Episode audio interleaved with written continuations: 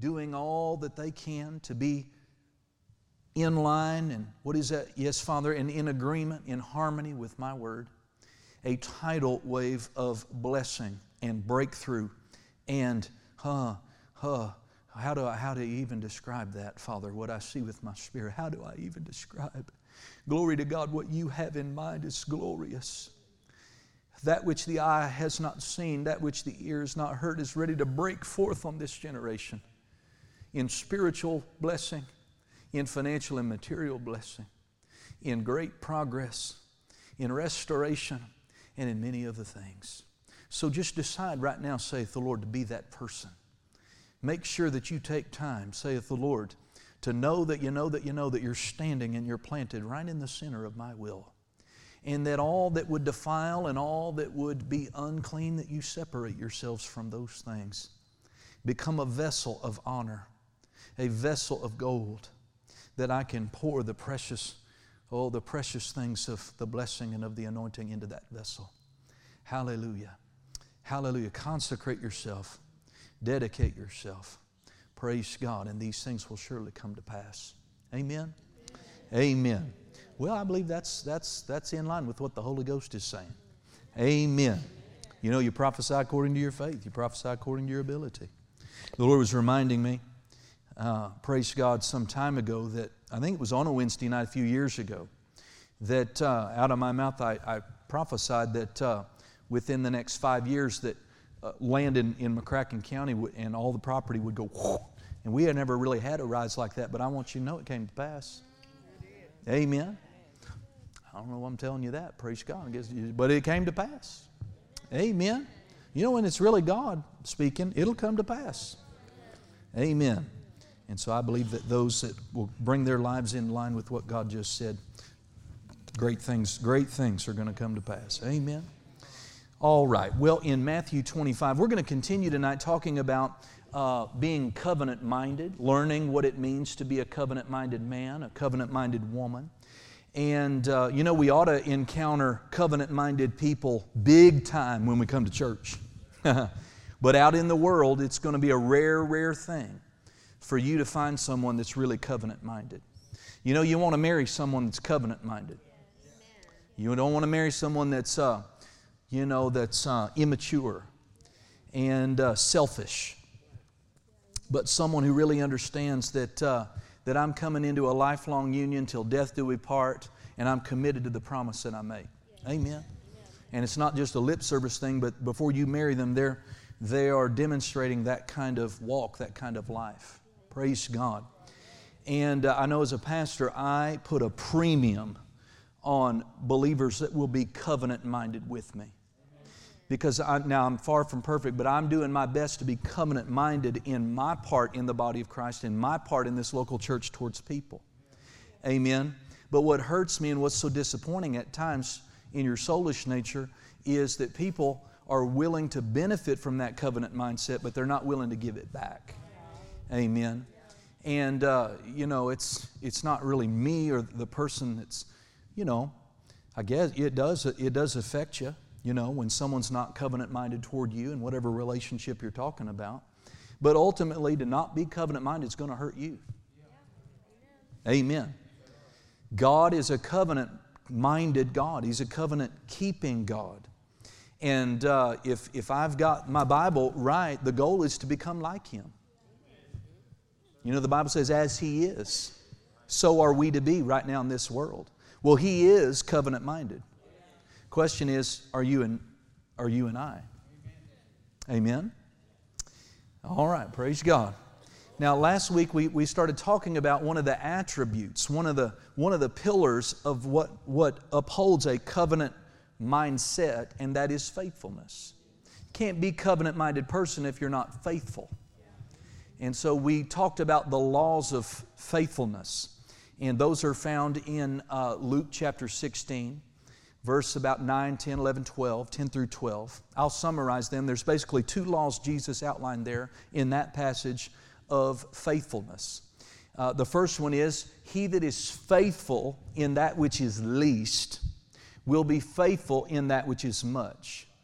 So, the way heaven is going to grade us and the way heaven is going to consider us. How useful will we be to heaven? How useful will we be uh, in our service to the Lord? Is going to be determined by uh, what we do with the littlest of things, the smallest of things in our own mind. And if we're not willing to be faithful in the very little things, we will never break into. God will hold us back. He will keep us in a low place, though He may, may have much. Amen? You know, when uh, I think it was the very first service Dr. Dufresne was ever in, uh, you know, that first time he came. Of course, Amber and I, we were in disarray because of some false prophecy that came our way. And uh, he began to stand up, and God began to use him to steady our ship a little bit, or a lot. And one of the things that he said, he said to me, Son, get out of your head, get out of your head. If you had any idea right now at this moment, the greatness, the largeness, the grandness of what God has in mind for you, you would run from it. You would run, right?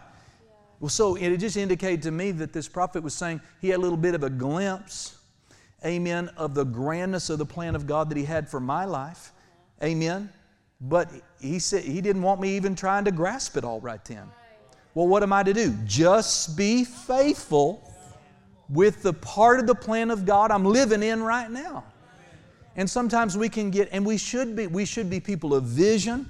We, we should long for those greater things that God has, and He has greater things for all of us. Amen. And I mean in, in every dimension. I don't care what area of life you want to talk about. He's got greater. Amen.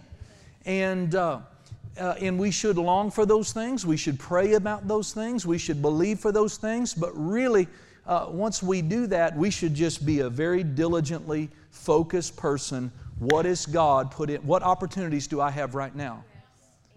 Amen. Amen. What, what are the, what have those over me in the Lord, what opportunities have they given me? What opportunities? See, in a local church, this is where I started. I was one of about 1,500 people in that church. Amen? And I was really new to the congregation, to that family. And uh, Pastor Kirk was trying to get volunteers for an overnight uh, shift for security for the youth camp. I think it was like the uh, 3 to 2 to 4 a.m. or 3 to 5 a.m. shift. And ha- imagine how many people want, want to volunteer for that to walk around in the middle of the night in a flashlight. Amen. Well, yeah. So all those people, they're sitting there, they've been in that church, and my pastor's crying. I can't open camp. I got to have this. You know, I got to have this. I just stuck my hand up in here. See, I, I, I'm not better than anybody else, but I'm just saying what I did. I saw an opportunity. 1,499 people did not see it as an opportunity, but I just saw it as an opportunity. And you know what? I had a job that I had to be at in a suit downtown Oklahoma City by about 6:30 a.m. So I had to go up there, wake up, and work, you know, and work that shift. And then I had an hour and a half to kill before I could go to work. And change in my suit, and I did that. When I just did it, day after day after day for that for that whole camp. That's just what I did. And I, when I, I was just looking for opportunities, and I just started taking service opportunities that other people didn't want. Amen? I did that so much and so often before long, I found myself on the payroll in that ministry. And the pastor's wife said, Yeah, you're the, you're the one that just volunteered his way on staff. I said, Yeah, I'm, I'm proud of that. I'll wear that badge. Amen? See, being faithful will open doors. Amen? Hallelujah. And so that's the, he that is faithful in that which is least will be faithful also in that which is much. Then Jesus went on to say, another law of faithfulness is he that is faithful in what is another man's. Right? If, if, if one is not faithful in that which is another man's, who will give him his own?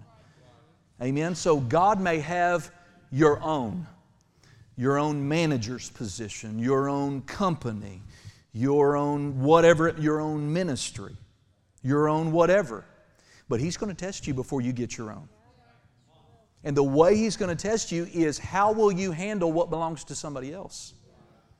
And whoever hired you, whoever you're working for, it belongs to somebody else. And God is looking to see how you handle those duties and responsibilities. Are you just looking to milk the hourly wage and not give your best? Are you spending your, your hours as a man pleaser and not a God pleaser? You're spending most of your time on the clock whenever you can, uh, scrolling on Facebook and Instagram? Or are you diligently about the business that you were hired to do and even going above and beyond? See how quiet it starts getting? Amen. See, we might think, I'm milking the man here. Ha. You're not getting away with anything. You're, hinder, you're hurting yourself because God is looking. And so these are not these are laws of the kingdom of God, and none of us are escaping them. Amen. All right, praise God. Uh, we want to go further in this tonight. So let's uh, let's look at a familiar story in Matthew 25, all red letters that I can see in this chapter. So Jesus is speaking. And we want to pick it up in uh, verse number 14. Verse number 14. Open your Bible, uh, open it up on your device, let your eyes rest on these words. This is the Master teaching.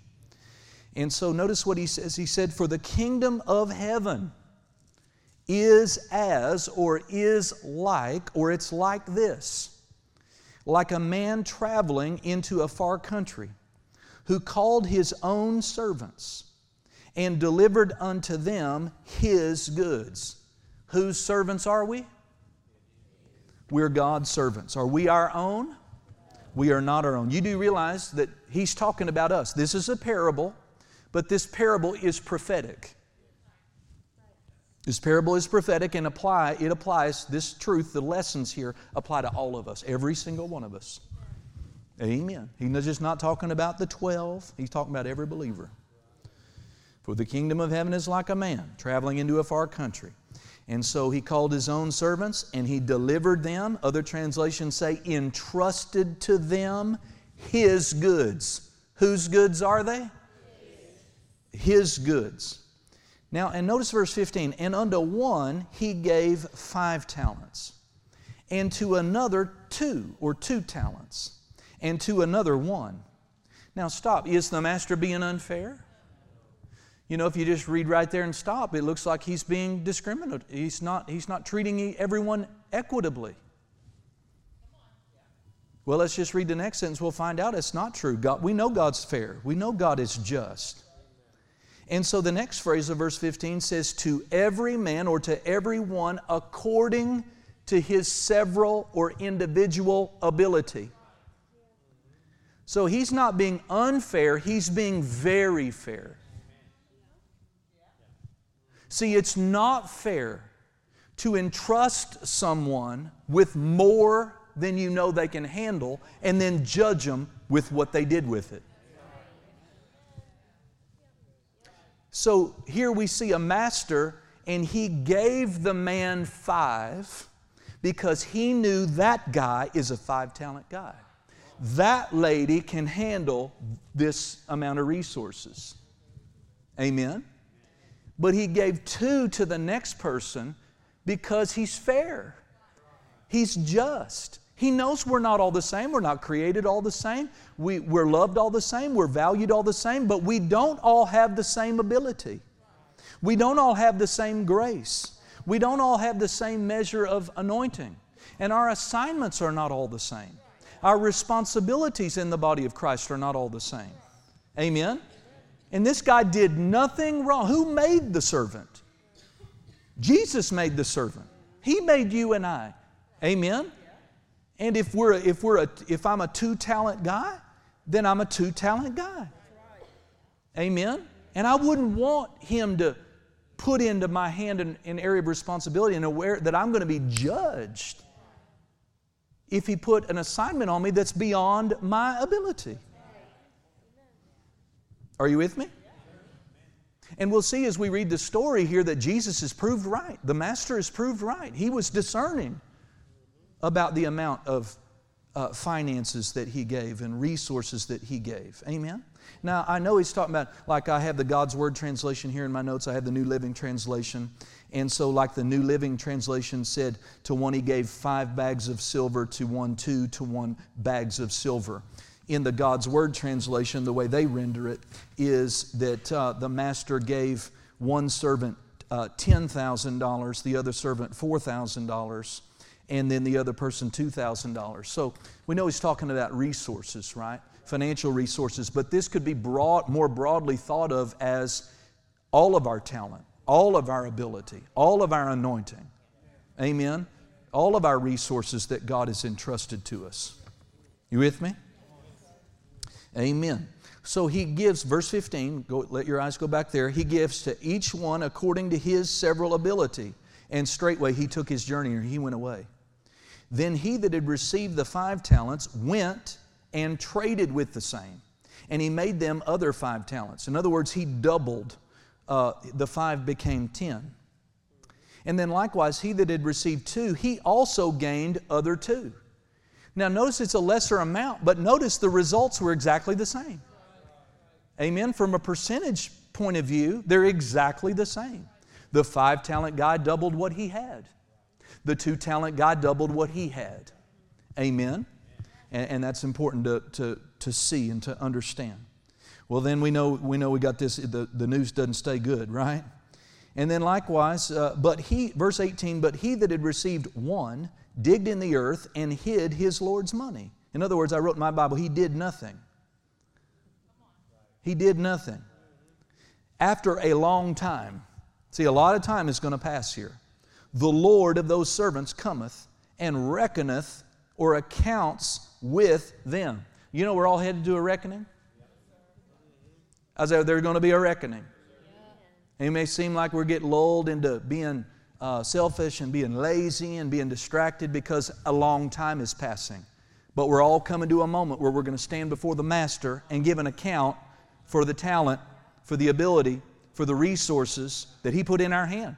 And I'm concerned for so many.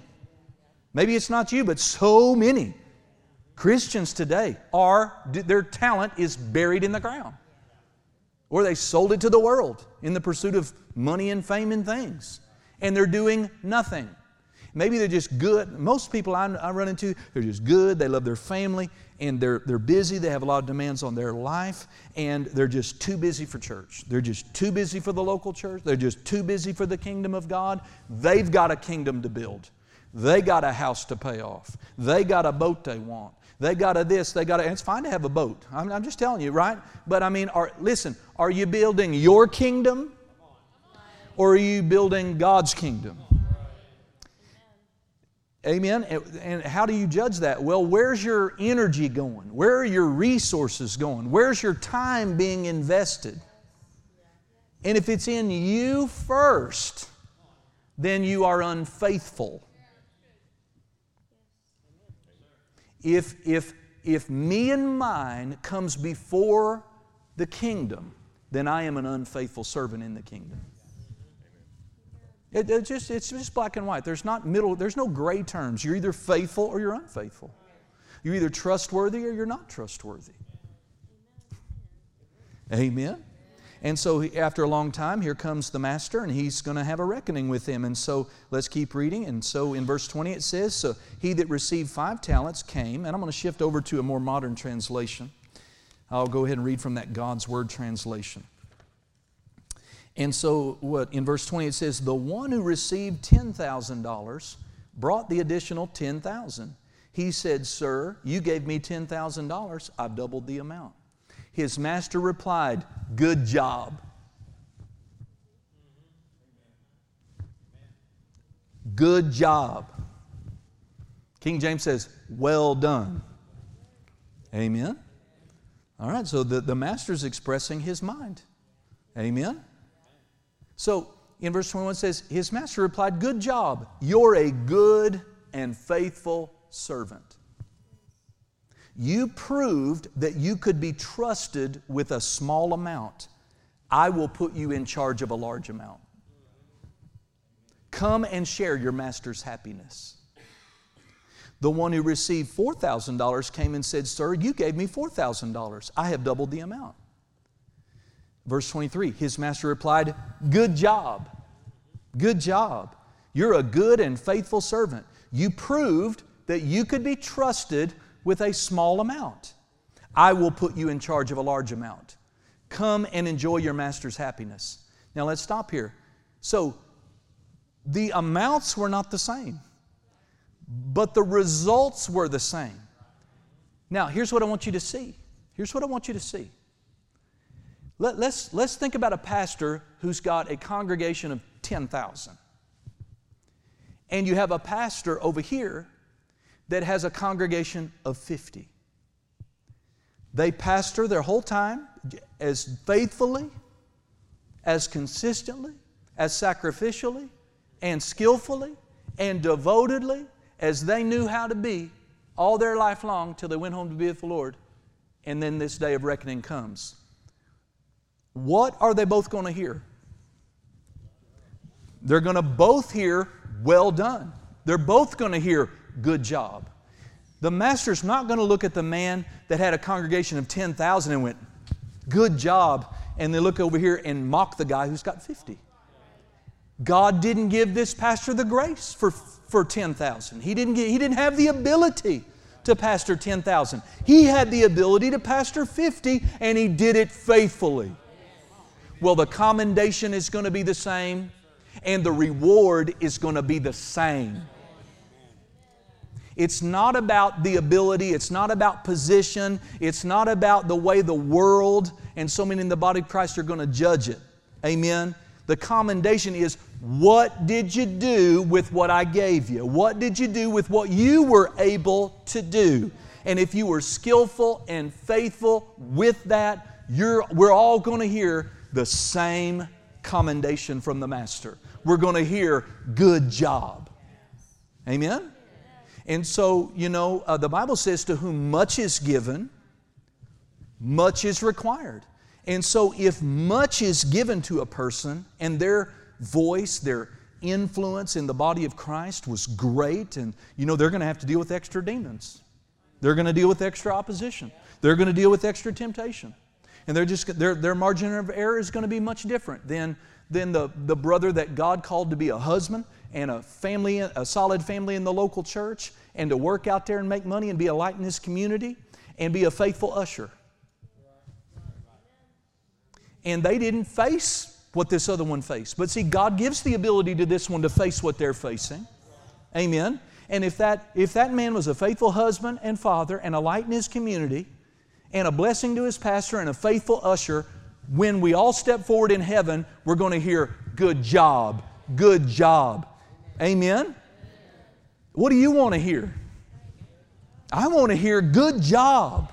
Chris, good job. You were skilled, you were good at what you did, and you were faithful with what I gave you to do. That, that's, all, that's all I want to hear. That's all really I'm living for. I don't care if I have a church of 400, I, would like to. I, I don't care if I have a church of 4,000, I'd like to. Amen. But all I am responsible for is what has God given me, and am I being skillful with it, and am, I being faithful with it? Amen. Amen. Are you with me tonight? Hallelujah. It's not about, you know, what it is, but what is it? What opportunities do you have? See, so many are just like that in Church of the Harvest back then. They're turning down opportunities. Turning down opportunities. Some people, they have opportunity. They could come to Thursday morning prayer, but they don't. You know, the Bible says, He that knoweth to do good and doeth it not.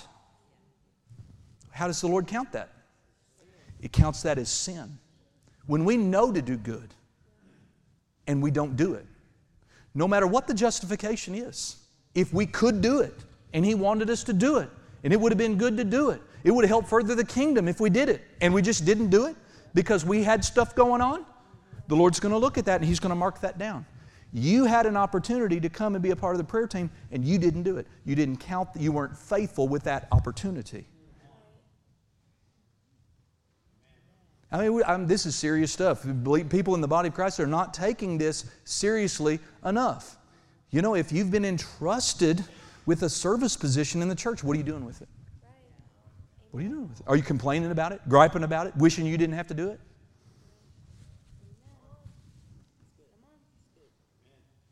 Amen? If you're a leader and you've been entrusted with a class, is, are you bringing your faith to that class? Or are you just, just going through the routine? Is there increase in that class? Not just numerically, but in quality, in anointing, in organization. What are you doing with what was entrusted to you?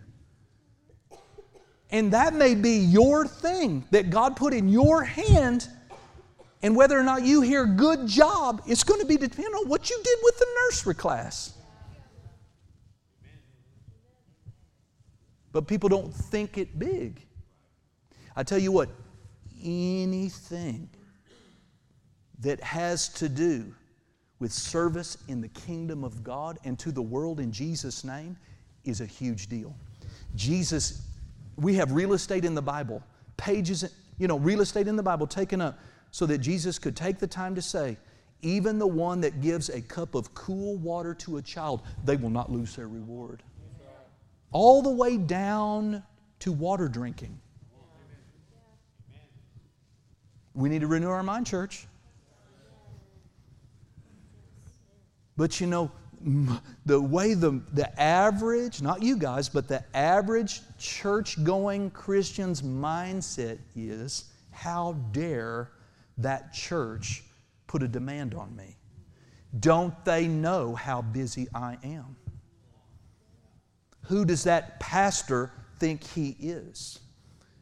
Having expectation. We're going to read about it in a minute. That pastor's too hard. So we're just gonna we're just gonna close the chapter, turn the page on that, and we're gonna find us a different church. And that's the average mentality. But spiritually speaking, people don't know what they're doing when they have that mentality. let's keep reading here. Y'all doing okay? Praise God. Uh-huh. Glory. we'll sew you up before it's over. So, verse 24, again from the God's Word translation, then the one who received $2,000, so he received the, the smallest amount, he came and said, Sir, I knew you were a hard person to please. You harvest where you haven't planted and gather where you haven't scattered any seeds. I was afraid. So I hid your $2,000 in the ground. Here's your money. His master responded, You evil mm, and lazy servant. He did not hear good job. Do you, not, do you know that just showing up in heaven doesn't guarantee you hearing good job? You know, the Master, He's a truth teller. He is the way, the truth, and the life. And thank God you're going to, if you're born again, if, you, if Jesus is your Savior, you believe, you believe in your heart, confess with your mouth, Jesus is alive, you know, legit, you're going to show up in heaven, oh, thank God. But He is not going to tell you good job if you didn't do a good job. He might call you, you lazy, good for nothing. In terms of my plan and service, you just got saved by fire. That's the, that's the Bible, the way it saves it. You got saved by fire, but you're bringing nothing because you did nothing. You did nothing. Oh, glory. So, see, when projects, you know, you need to think right about 2023 because we're going to put more projects on the board. We're going to put more projects on the board. We're going to reach for bigger and better things. We got more work to do. And it's an honor. It's a privilege it gives all of us opportunity to be kingdom builders. That we can involve ourselves in the work of the ministry in every way in prayer, in time, in presence, in work, in sweat, in finances. See, if we didn't give you that, if just me and the paid staff did all the work of the ministry and all you, people would love that. In their flesh, they would love that. I just show up, I don't have to do anything. No demands are placed on me. But see, when you get this picture, the lens of heaven, this is what the kingdom of heaven is like, you would rightly begin to feel cheated. I want an opportunity to be a servant in the kingdom. Give me a cup of cool water that I could serve to a little kid. At least, Pastor, trust me with that. Please? Would you please? Could I please? That's the way people, and people should be lining up. We should have uh, 90 plus of our regular attenders, we should have at least 90%, my opinion, involvement in active service in the church. Now you got new ones that are coming in, they're babies and they're just learning, they're having to sit, and that, so that's 10%. But the rest of us should be engaged in the work of the ministry. You don't want me cleaning all the toilets? I'm getting all the, I'm getting all the reward. Especially when you say, Pastor, that's not your calling. That's not what you need to be doing to be effective. This is an opportunity for me. I can do that. I can be a mom and I can be busy and I can have a husband, I can have a house, I can have a job, and I can have all that, but I can I can do that. Don't take that opportunity from me, Pastor. Leave the trash. But see, there's so much more than just that. Uh, no, Pastor. I don't want you just doing all the praying for the ministry in private in your office. I want an opportunity to pray. You need to give me, Pastor, an opportunity to join in prayer. Give me a prayer assignment. Maybe I can't come to a, a, gathering, but you could give me something. I'll hold that before the Lord. I'll bring my faith to that, Pastor, till it comes to pass. And then you take that and you be serious about it. I'll go knock on doors. I'll go visit in the hospital, Pastor. Give me, what could, well, what could I trust you with? What can God trust me with? And I've already taught you the way He's measuring that. He's measuring it based on what we're doing with the very, very least. Amen? So he responded, You evil and lazy servant, if you knew that I harvest where I haven't planted. And see, he told off on himself. And I gather where I haven't scattered. Then you should have invested my money with the bankers. When I returned, I would have received my money back with interest. Take the $2,000 away from him. Give it to the one who has 10,000. To all who have, more will be given, and they will have more than enough. But everything will be taken away from those who don't have much. Throw this useful servant outside into the darkness. People will cry and be in extreme pain there. Now, don't ask me to interpret that for you. Don't ask me to interpret that, that there. You just chew that, eat that, swallow that. That sounds hard. I said, that sounds hard, but it's in the Word. We, listen, we can't act like these scriptures aren't here. Right? So let, us look at this wicked servant. Number one, he said, You're hard. Well, number one, see, the, his first mistake is he believed a lie. We know this is a lie. Well, maybe he was hard. Well, who is, in this parable, who is the master? Come on, he's Jesus. We know that. Is Jesus hard? Is he hard? Other translations say you're harsh. You're harsh. You're hard. You're, you're too tough. You're unreasonable. Is, G, is that Jesus? The Bible says, Jesus himself says in the Gospels, Come unto me, all ye that are burdened and heavy laden. Come and find rest for your, you'll find, take my yoke upon you. And you'll find that I'm meek and I'm lowly, and that my burden is easy. And my yoke is easy and my burden is light. He's not hard. He's not hard. I said, He's not hard. But the enemy wants you to believe that being faithful is, in the kingdom is too hard. Don't believe that lie. Don't believe that lie. I, am going to take time to repeat this again. Some years ago, I was here on campus during the week, and uh, the Lord just broke in on me. And uh, He said, Son, do you know that you have two kinds of people in your church? And he was kind of light about it in his tone. I didn't mean I heard an audible voice, but just, I mean, strong, right down on the inside of my spirit. He said that. And so I, he was kind of playing with me a little bit. I, I, so I just played right back. I said, What? Men and women. I thought that was pretty clever, right? I mean, just, just two kinds of people in my church. I got that right. I can't be wrong with that. And uh, he said no.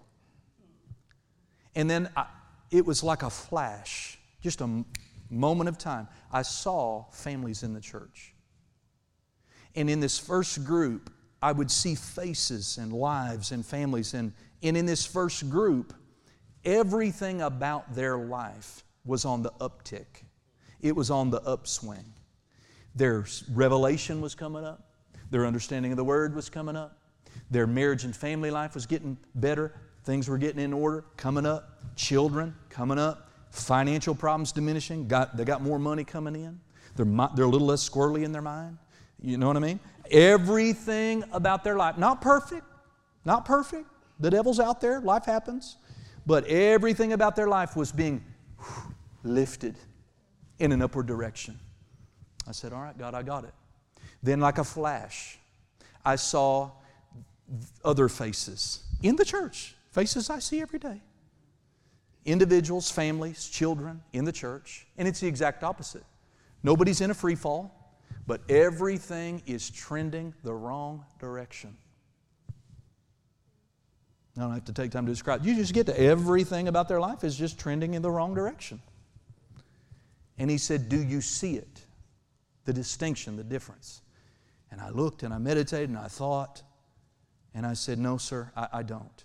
And he shifted me back to that first group. That's the group you want to be in, right? Uh, right? That's the group you want to be in, where every aspect of your life is, is going up. And in that moment, he helped me by revelation. I saw it. They were doing three simple things consistently. Number one, they were attending. They were attending consistently. Number two, they were tithing and supporting the church financially consistently. And number three, they were helping, they had a job in the church. And like a flash, you know how it is when you get a revelation? I saw it and almost just wanted to weep the goodness of God. He did not make this hard. The Lord is not a hard taskmaster. For most of you, for the laity, this, you know, we share a lot of the standards, but I have responsibilities in the body of Christ you, you don't have. Good on you. He's not going to judge you for what He's put on my plate. If you don't have a tangible healing anointing that's got to get out to the body of Christ, then you don't have that. Amen. If you don't have an anointing to prosper that God's you know requiring you to get out to the body of Christ, then you don't. If you're not if you've not been commissioned to write books and get them out to the, then that's not on you. If you've not been given uh, oversight of a flock, then you don't have that. You're never going to hear you're never going to be judged for that. How good is the Lord? Those three simple things, on that basis, He can take every part of your life and push it up. And so we made it our new members' covenant. We tell every new member this is what we expect of members. And if you don't want to be held to this standard, just keep attending, don't become a member.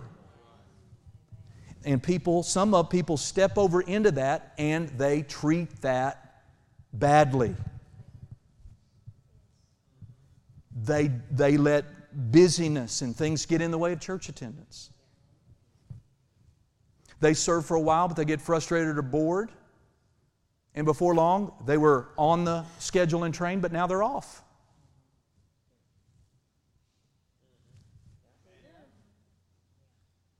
Ask yourself do you have a job in this church and are you a member? Amen. Now, if you joined the church last week, we give you time to get that figured out. Come on you should want to help.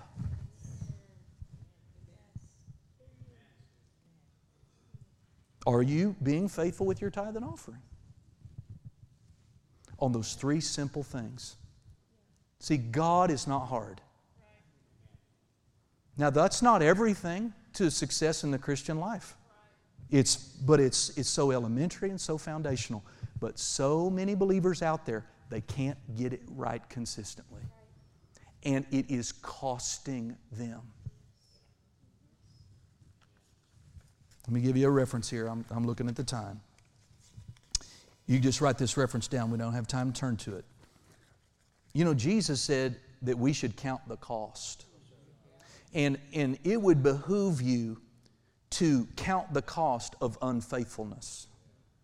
You could be unfaithful if you want to be, but it's not free. You could be as unfaithful as you want to be, but you don't get to not have to pay the price for that.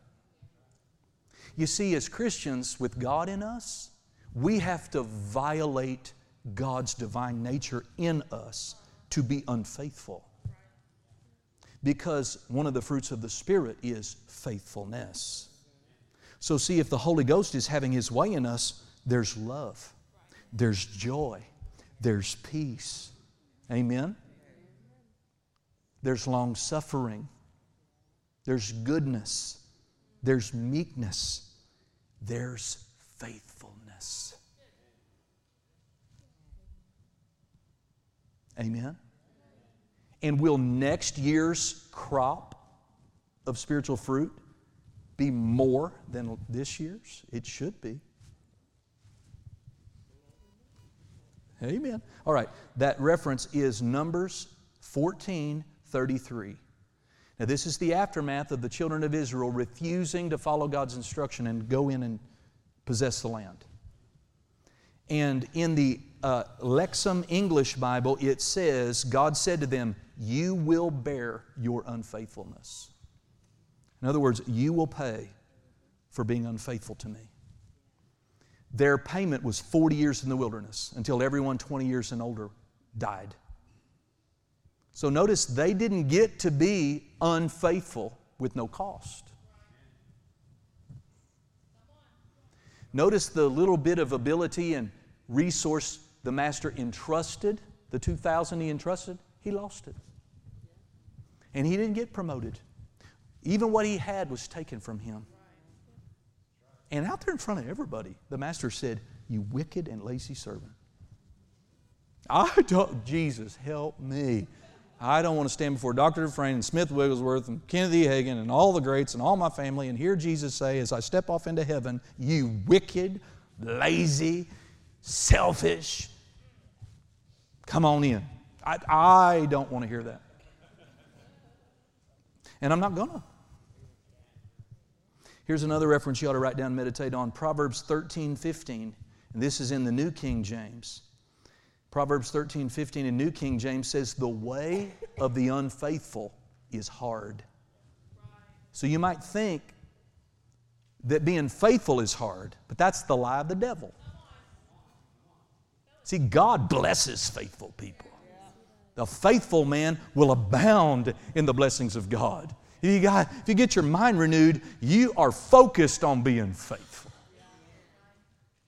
It's being unfaithful in your prayer life that makes life hard. It makes, it makes it being unfaithful in your word life is going to make life hard for you because of what you're not getting from the word. Not being properly connected to your pastor, not occupying your God ordained place in the local church. It's going to make life hard for you because God won't be able to do for you what He wants to do for a person who is faithful. Everyone say faithful. faithful. Amen. Glory to God. So he believed wrongly that the master was hard. The next thing it says about uh, this man's mindset was he was afraid. You know, you got something precious entrusted to you, and you let, you let fear keep you from investing. That the guy, those guys that turned that 10,000 into 20,000, no doubt, what, they, what if, could they have had the thought, what if I lose this? What if I make a wrong decision? This is not my money. This is the master's money. He entrusted me with this. He, they could have been afraid. but they violated that fear. No doubt, maybe they went through that process and they said, you know what? He must see something in me. He gave me five instead of two. He's a good master. I believe He's going to help me make good choices and good decisions. And I'm not going to just bury what I have in the ground. I'm going to put what He gave me to work, and I'm going to trust Him to bless it. And He'd much rather see you take what He gave you and make some mistakes with it. But from a right heart, you're doing everything you can to employ your resources to be a blessing. You'll make mistakes along the way. I have. God is bigger than all of our mistakes. God's not, He's judging us after our heart. But there's something wrong in this man's heart. You notice when Jesus responded, when the Master responded, he didn't even say anything about that hard accusation. He didn't answer that. He didn't say, I'm not hard. But he didn't validate it either. It's a lie of the devil. Amen. I guess what I'm trying to get over to us tonight is what opportunities do you have? What's in your hand? What can you do? And, and are, you, are you doing it to the fullest extent? And are you wholehearted about it? I'll, let me tell you a story here, I'm almost done. But, uh, you know, uh, I started playing high school basketball as a freshman, but we had a couple of classes above us. Our senior, when I was a freshman, our seniors and juniors were ballers. I mean, they took us deep into the state tournament two years in a row. I had no chance of playing. And so I practiced like I had no chance. I was a smart aleck. I was lazy. I gave the coach a hard time. I was constantly in trouble. And I never played. and I, I didn't deserve to play. But then going into the sophomore season, I knew, I knew I still didn't have a chance to play much. But I made a decision. I wanted to reach my fullest potential in basketball. And it's amazing how fast I just switched my whole attitude. I went to Coach Brewer and I said, I'm sorry, Coach. I'm sorry for how I've acted. I'm sorry for the pain in the butt I've been. But now I'm asking you, I've made a decision. I want whatever potential I have, I, I want to give my all and reach my fullest potential in basketball. I asked him for the key to the gym. He entrusted me with that in the light of what I just acted like.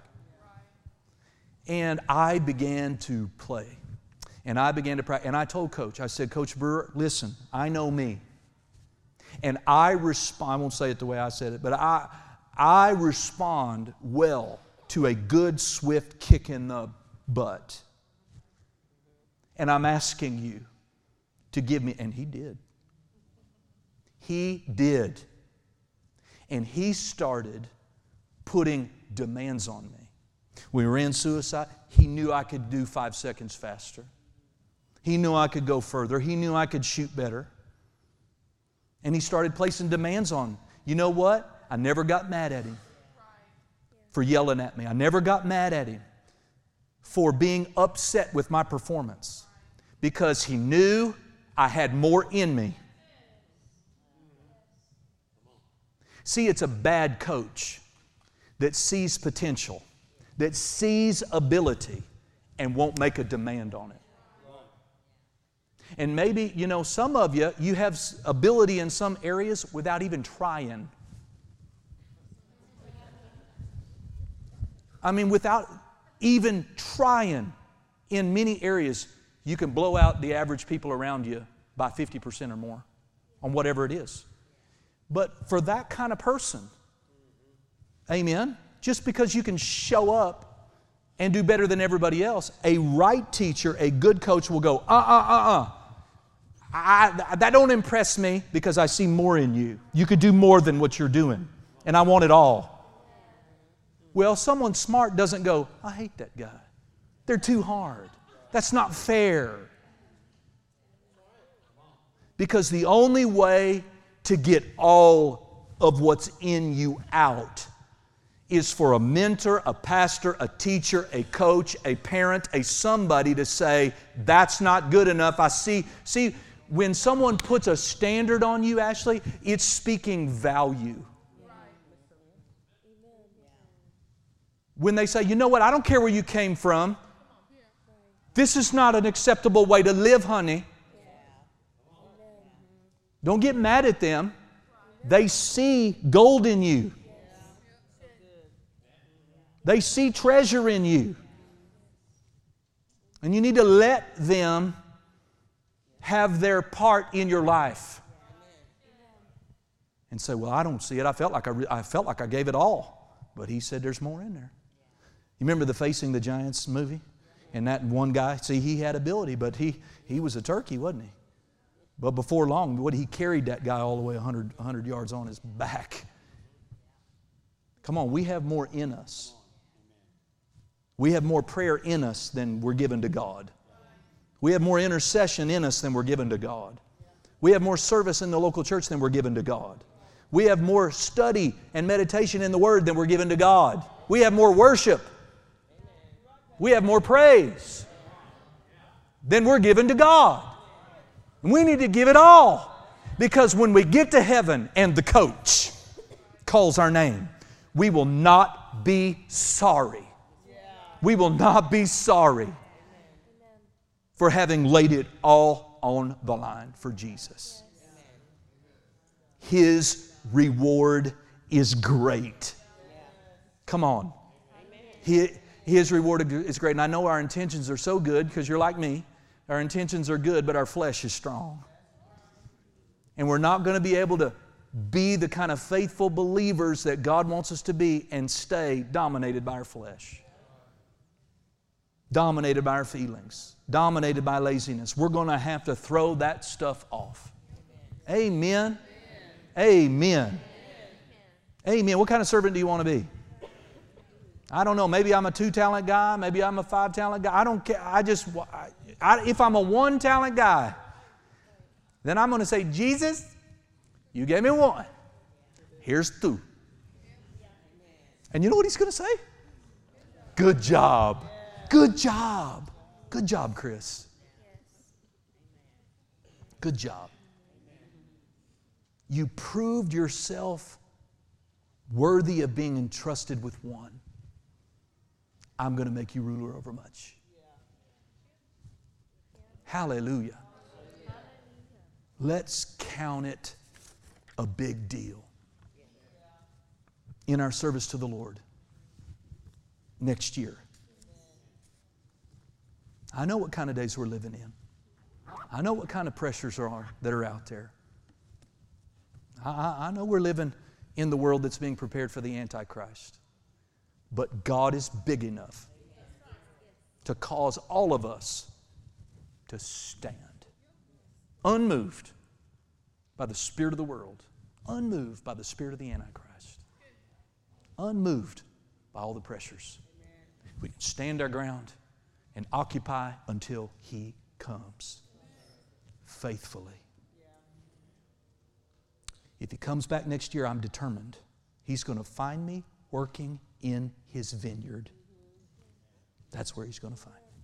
He's going to find me working in His vineyard. Amen. Amen. Hallelujah. Well, did you get something out of that?